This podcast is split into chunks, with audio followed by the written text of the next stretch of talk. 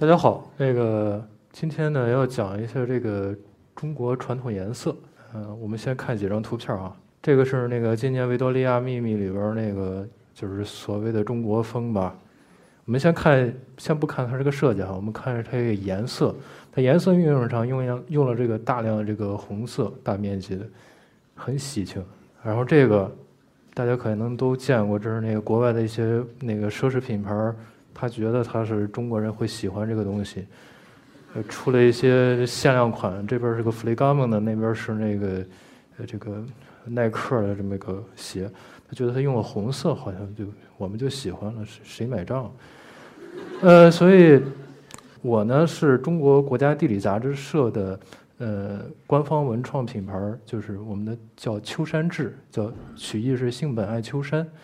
我们呢在去年这个时候，呃，做了一个叫中国美色的明信片。我们在这个明信片里边呢，加了一个色卡，把那个中国传统颜色做了一个罗列，然后把它的那个呃在工业上的这个标准色号标了一下，就希望大家给大家一个比较直观的印象，去看一下我们我们颜色到底是什么样的。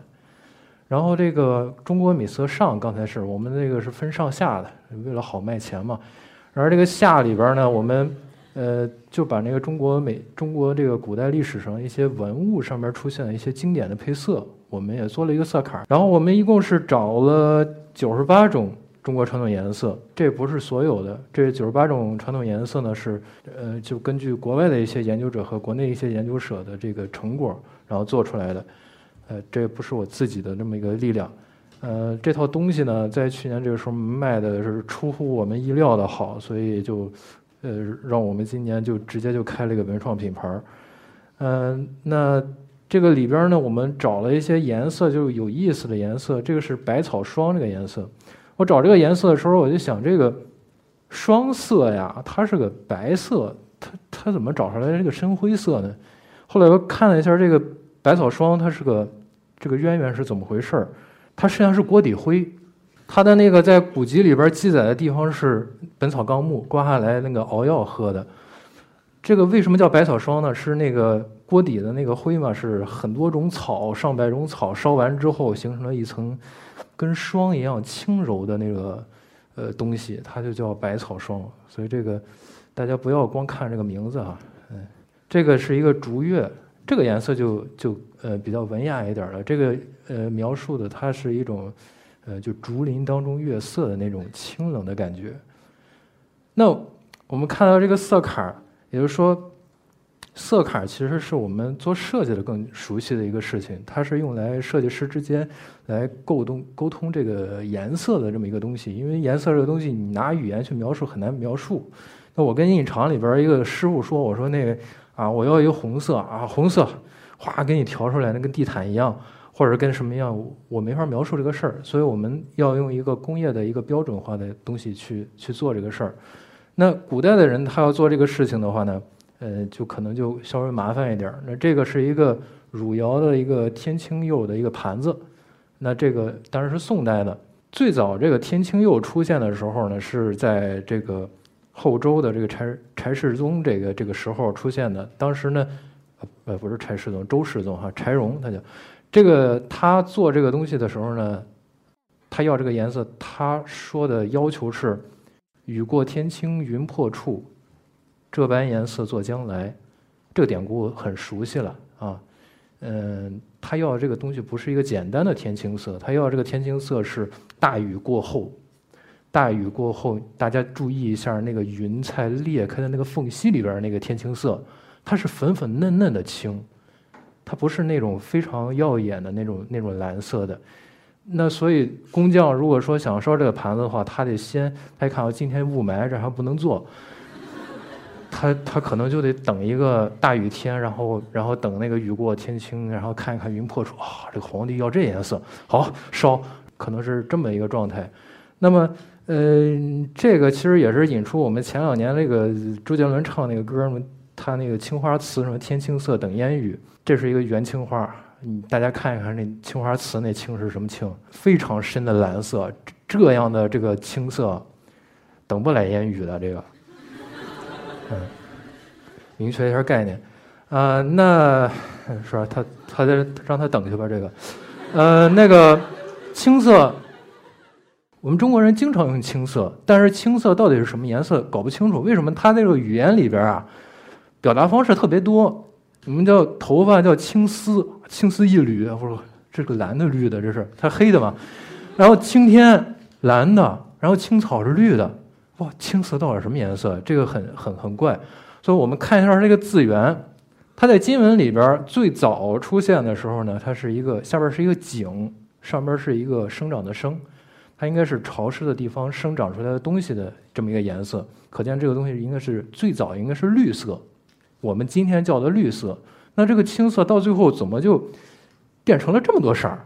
咱们有没有这么一个体验？你去看山的时候，这个山上都是植被的话，近处那个山它是绿色的，再远一点。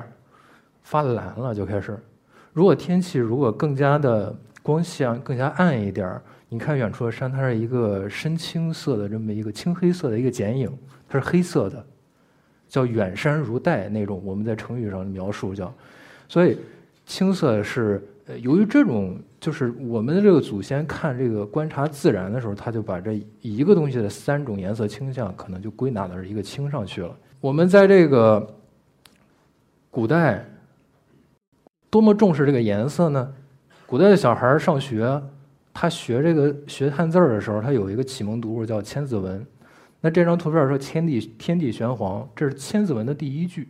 这个大地是黄色的，像我们北京的人的话，呃，可能更熟悉一下，就是这个沙尘暴的颜色。这个天玄呢，现在就是大家可能不太理解，因为玄色现在确实不太常用了。玄色是指的是这种感觉。它在古书里边记载，它是北极星附近的那个夜空的颜色，它可能是近似于黑色的这么个颜色。那，呃，这就涉及到一个概念：我们中国人最早是怎么看这个黑色的？他怎么理解这个颜色的？那玄色的这个字源，我们找到在金文当中，它最早这个样子，它有点像那个数学里边竖起来的那个，呃，无穷符号，它很像这个东西。它这个东西是个象形字儿，它。它象形像的是，呃，搓麻绳的这么一个动作。大家我不知道谁搓过绳子，我我还专门找了一个，就是农村这个搓搓绳子用那个棍儿。这个搓绳子理论上来说是可以无限延长的，你想搓多长就行，绕地球几圈都可以。所以我觉得这个弦子可能是一个最早是搓绳工人的一个怨念，嗯，然后，但是它引申出一个含义来，就是无限的空间。无限的绵延的一个悠远感，所以“玄”字其实是一个在描述那种悠远的神秘的感觉。那我们在做这名片的时候，找到一个词儿叫“玄潭黑水”，这个里边“玄”和“黑”同时来描述水这个东西。水这个东西为什么是黑的呢？我们现在人不太不太能理解这个东西，觉得是污染了吗？不是，这个水啊，它特别深的时候啊，它那感觉是跟天。那个夜空是差不多的，要说夜凉如水那个感觉呢，就是那个水特别深，它不透光，是那种深幽的那种那那种感觉，所以管它也是叫黑色或者玄色。我们说到了玄色，这就涉及到了一个很重要的概念，就是玄色它是天的颜色，它跟熏色，我们下边这个有点像红色这个颜色，它们配起来是我们中国历史上最重要的。地位最高的配色方式，这是《周礼》里边的一个一个一配色。那么这个东西是用在哪里呢？它是用在这个皇帝的冠冕的这个这个礼服上面，上身这叫衣，下身这叫裳。衣裳衣裳，咱们就是是这样的。其实咱们今天没有人穿裳了，呃，都穿那个衣。这个这个其实是一个什么样的概念呢？这个上身这个玄色，刚才我讲的是天的颜色，下边这个熏啊。实际上是这个大地的颜色，这个穿上这件衣服呢，你你就是天地之间的一个沟通者的这么一个概念，呃，这就是君王的穿的这个衣服嘛。那这个这个玄熏色怎么就是这个熏色怎么就代表大地了？因为我们刚才说到了天玄地黄是玄黄配色，为什么成了玄熏配色？因为周朝他选了一个就是它是一个呃火德的一个王朝，因为从周朝开始。他们开始在这个五行当中选一个呃选其中一个元素作为他们王朝的一个代表元素。那火的呢，火是红色的，它是在在这个方位上呢，它指代南方，所以这个熏色呢，就用这个中间的这个土黄，这个土的这个黄色跟南方的这个红色夹杂起来，这个熏色是一个红色和黄色混起来的颜色，所以它来象征大地，这也是符合周礼的。那我们现在看到的这边这个十字架上这个这五种颜色，除了我刚才提到那几个颜色，还有这个东方的青色。青色我刚才说了，它也是绿色的表达，所以它是一个就是生机盎然的那种感觉，所以它来象征这个太阳升起的方向，东方。然后金呢，金在古代的话，最早是用来做兵器、杀戮用的，所以它是象征着西方的一个杀戮的感觉，它在西方。然后北方呢，就是刚才提到的水，它是那种冷的感觉。这样这个五行和五色就在这里了。所以学过美术的什么的都应该知道，这个有三原色。这里边这个出现了这个红、黄、青，这就是我们现代的颜色系统管这个叫做三原色。我们的中国的五色呢，这个五色系统呢就加了一个黑色和白色。那这五种颜色，大家要记住。在后边的描述当中，这个是很重要的概念，这是中国传统颜色的核心的一个文化文化概念，这是所谓的五正色，其他的颜色都叫间色，中间的间，都是它们混起来的。那呃，这个玄熏色在现在的中国当然是大家都是看不见了，不然我也不说了。那在韩国呢，他还在用这个东西，在韩国的这个李氏朝鲜的后人。就王室的后人，他们在祭宗宗庙这个祭祀的时候呢，他们还要穿上这个玄衣勋章来祭拜他们祖先。但是他这个玄衣勋章跟我们古画里看，你觉得有点怪，那怪是有道理的，因为他戴的这个冕呀，实际上是僭越了。他又不是皇帝，他不能戴这个东西的。他戴的那个那个那前面的柳太多了，所以太宽嘛，他就嗯，然后。呃，所以我们刚才说的这个皇帝的颜色，咱们一般来说都知道，这个黄色是披黄袍的，这是我们更熟悉的，因为清宫剧你看多了嘛，清宫剧里边都是穿黄色的。清宫剧里边穿的黄色，你你注意一下，清宫剧的黄色是明黄色，这是清朝皇帝的。但之前的这个皇帝啊，他穿的是赭黄色，他是那个黄色里边带了一点红色。这要说起来，就是说这个黄。穿黄袍从什么时候开始的？他是从这个唐代开始的。唐代的时候，他他就学那个周礼嘛。他说他选了一个土德，他就选了大地的这个土黄色。然后他又觉得我继承的是那个汉朝的传统，汉朝是火德嘛，东汉火德，它是一个红色的，他就在里边加了一个红。所以整个是汉汉人族的这个皇帝一般都是穿赭黄色。然后这个太子穿什么颜色？大家有没有想过？是这边这个叫这个颜色很香艳的这个秋香色，它实际上是一个黄绿色。黄绿色就是黄中带来点青，青是这个刚才说的是东方生机的感觉嘛，所以你太子就加一点青色。那这个黄色也不是说一直都是这么尊贵，它是从唐从唐朝才开始的。这个上边这个列表，这是隋朝的这个。一个颜色的规定的一个等级，隋唐时期是我国的这个颜色开始划分等级开始使用的一个很关键的时候，就从这个时候，官员的这个衣服开始开始画颜色了。这个里边这个黄色是士族穿的颜色，当兵的穿的颜色，可见那个时候颜这个黄色并不是一个特别的尊贵的一个颜色，它是到了唐朝才有这个东西，而且唐朝一开始也不是说。禁止所有人都穿颜这个黄颜色的，是因为有一次这个有一个县令吧，还是县里边一个小官穿了黄颜色衣服，晚上出去走道然后被人认错了，揍了一顿。然后皇帝一听这事儿，穿黄袍认错了，揍一顿什么意思啊？我也穿黄的，所以就禁了这个事儿。然后在这个隋唐的时候呢，紫色成了一个很重要的颜色。在贞观四年的时候。这个三品以上的官员都是要穿紫色的衣服的，而且在唐朝的早期，后宫的被子、褥子全都是紫色的。紫色我们要看一下它的历史，这个是这个秦始皇陵里边兵马俑的这个复原，我们看它这个将军俑穿的是一身紫，在春秋战国时期，紫色特别特别特别盛行。那在这个嗯《论语》里边，这个孔子说“戊子夺朱”，就是说我见这个穿紫色代替这个朱色，就是代替这个周朝的朱色，我就我就恶心。有一个这个齐桓公的故事，也是关于这个紫色的，是在这个《韩非子》里边。这齐桓公非常喜欢穿紫色，然后但是紫色是当时非常贵的一个颜色，很难染。全国都在学国君嘛，国君穿紫色，然后这个呃齐桓公就就觉得有点这这穿穷了怎么办呀？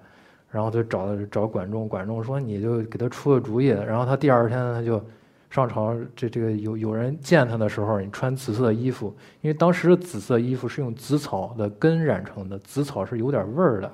他说你。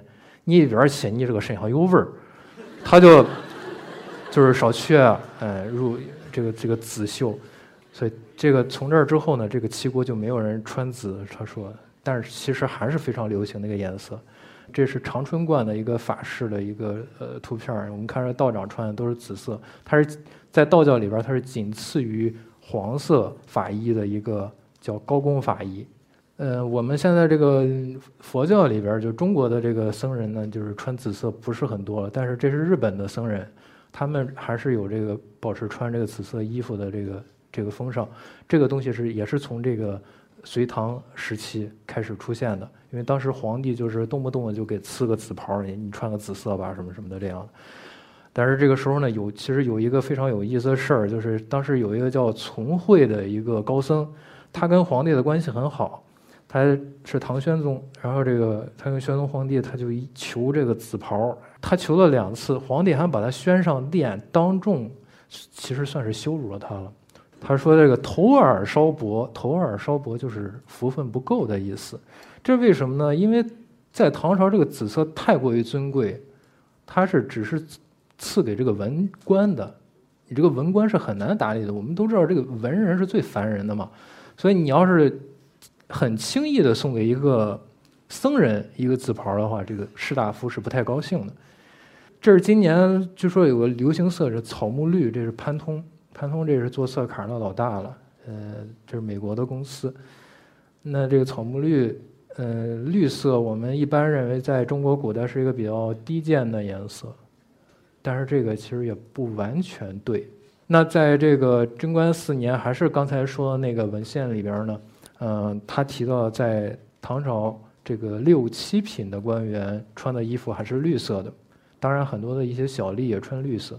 但绿色在古代这个是一个不是特别容易得到的颜色，因为古代一般是草木染，草木染是很难直接染出一个特别好的绿色，它是先染一个黄色，然后再染青色，染两遍才能出来一个绿色。所以稍稍微比较贵，但是在唐朝时期呢，因为这个整个社会风气比较奢靡，绿色用的特别多，那皇帝颁布了很多次诏令，规定说这个绿色什么人能穿，什么人不能穿。后来是一直就管不了这个事儿，所以所以后来也没法管了。这个是唐朝的这个呃《虢国夫人游春游图》，这个里边我们可以看到第一个穿这个深绿色衣服的，我们现在考证这个应该是虢国夫人。他如果绿色特别低贱的话，他可能穿绿色吗？然后后边的他这个随从的这个侍女呢，也有很多穿这个红绿配的这个衣服，也挺好看。而且红绿配，大家不要笑话红绿配，红绿配是大大唐的颜色，你知道吗？是唐朝开始开始流行起来的。那所以后来是实在这个这个绿色在民间也进不下去，所以到唐文宗宣和四年的时候，他颁布诏令，他说：“哎呀，这个。”你我这么节俭，你们怎么能不节俭呢？你们不要这样乱穿啊！后来他就到六到招到六年过两年，他就说啊，都穿吧，就这样吧。所以唐宋时期这个绿色的盛行，呃，在其实是诞生了非常多有意思的一些事情和非常多的这个颜色，开发了很多是新的颜色。这个时候呢，我们都知道是一个诗的时代，诗歌的时代，所以这个时候出现的颜色颜色名字特别好听。这叫天水碧的颜色，就是五代十国南唐的唐后主李煜，就是那春花秋月何时了那哥们儿，他起的名字。呃，这个是这个呃夜宴图，我们比较熟悉的夜宴图。这个里边我们看这个女的穿的都是这个碧绿色的衣服。南唐当时这个碧绿色非常流行，因为李煜喜欢这个颜色。他有一个宠爱的妃子，整天穿着颜色特别仙儿。然后其他的妃子呢，就我们也要穿，但是他们外边市面上又觉得不太好，他就自己染。有一个嫔妃染的那个。染的那个丝绢呀，那个丝帛呀，它晾在外边过了一次夜，实际上是失误，它没染好，还没染完就放外边过夜了，被露水打湿，第二天发现是那种非常好看的碧绿色。李煜一看，哎呀，这好看，这这得不不不能起个一般名儿，天上的水染的这个，嗯，叫天水碧。哎呀，这个特别高兴，但是大家都知道，天水实际上还是个地名。这个地名是什么地方呢？是这个后来的宋朝的开国皇帝赵匡胤赵家的那个发源地，就是赵氏的一个这个郡望，就是天水郡。所以宋朝也叫天水朝。后来就是灭亡了这个呃这个南唐，所以整个这个宋代的这个人呢，整天就拿这个天水碧这个茬儿就是笑话这个李煜，就说这是一个亡国之色。那我们在这个美中国美色这个明信片里面呢，我们也选到了一张叫做《碧剑流泉》。碧剑流泉这个名字呀，也是亡国的故事，但是这不是南唐的亡国，这是宋朝的亡国的事情。这宋朝最后他在崖山之战的时候全军覆没，整个的皇室投海自尽。投海自尽的时候，很多那个文献就流落到民间了，其中有一个古琴谱，现在还还有。还有人在弹这个古琴谱，这个古琴谱名字叫《碧剑流泉》，里边这个碧色呢，选的是这个，呃，也是宋朝的，据说是皇室的后裔，呃，赵孟馥的这个字，选了他的一个碧色，也是藏了我们一个心思在里边儿。嗯，那这么多的这个颜色，那你怎么搭配它呢？刚才我们提到一个很高规格那种配色方式，那民间是怎么配色的呢？我们看这个是一个呃民间的一个配色方式，一个是忌讳的，还有一个是比较好的。那忌讳的里边呢，那个有那个像这个呃紫尖黑，呃丑到哭，然后还有那个什么那个青青青配那个那个青配紫青尖紫什么不如死，呃这种这种颜色。然后它这个比较好的这种配色呢，大红大绿。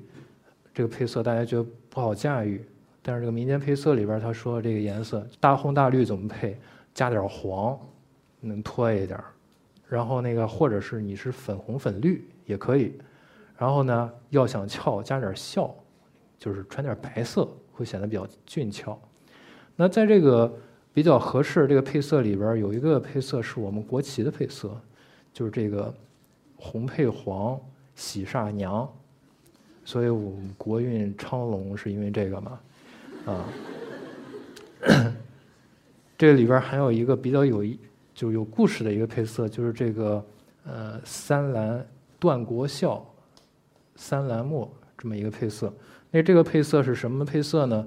呃，就是三种呃明度的这个蓝色搭配起来，用一个黑底衬着这种这种配色方式。呃，这种刺绣呢也叫三蓝绣。我们在这个中国美色这个明信片的封面，在上里边选了一个封面，就是这个三连绣的这么一个配色。那这个配色呢，是在清朝的，跟清朝的乾隆皇帝有关系。乾隆皇帝跟很很多事情都有关系哈。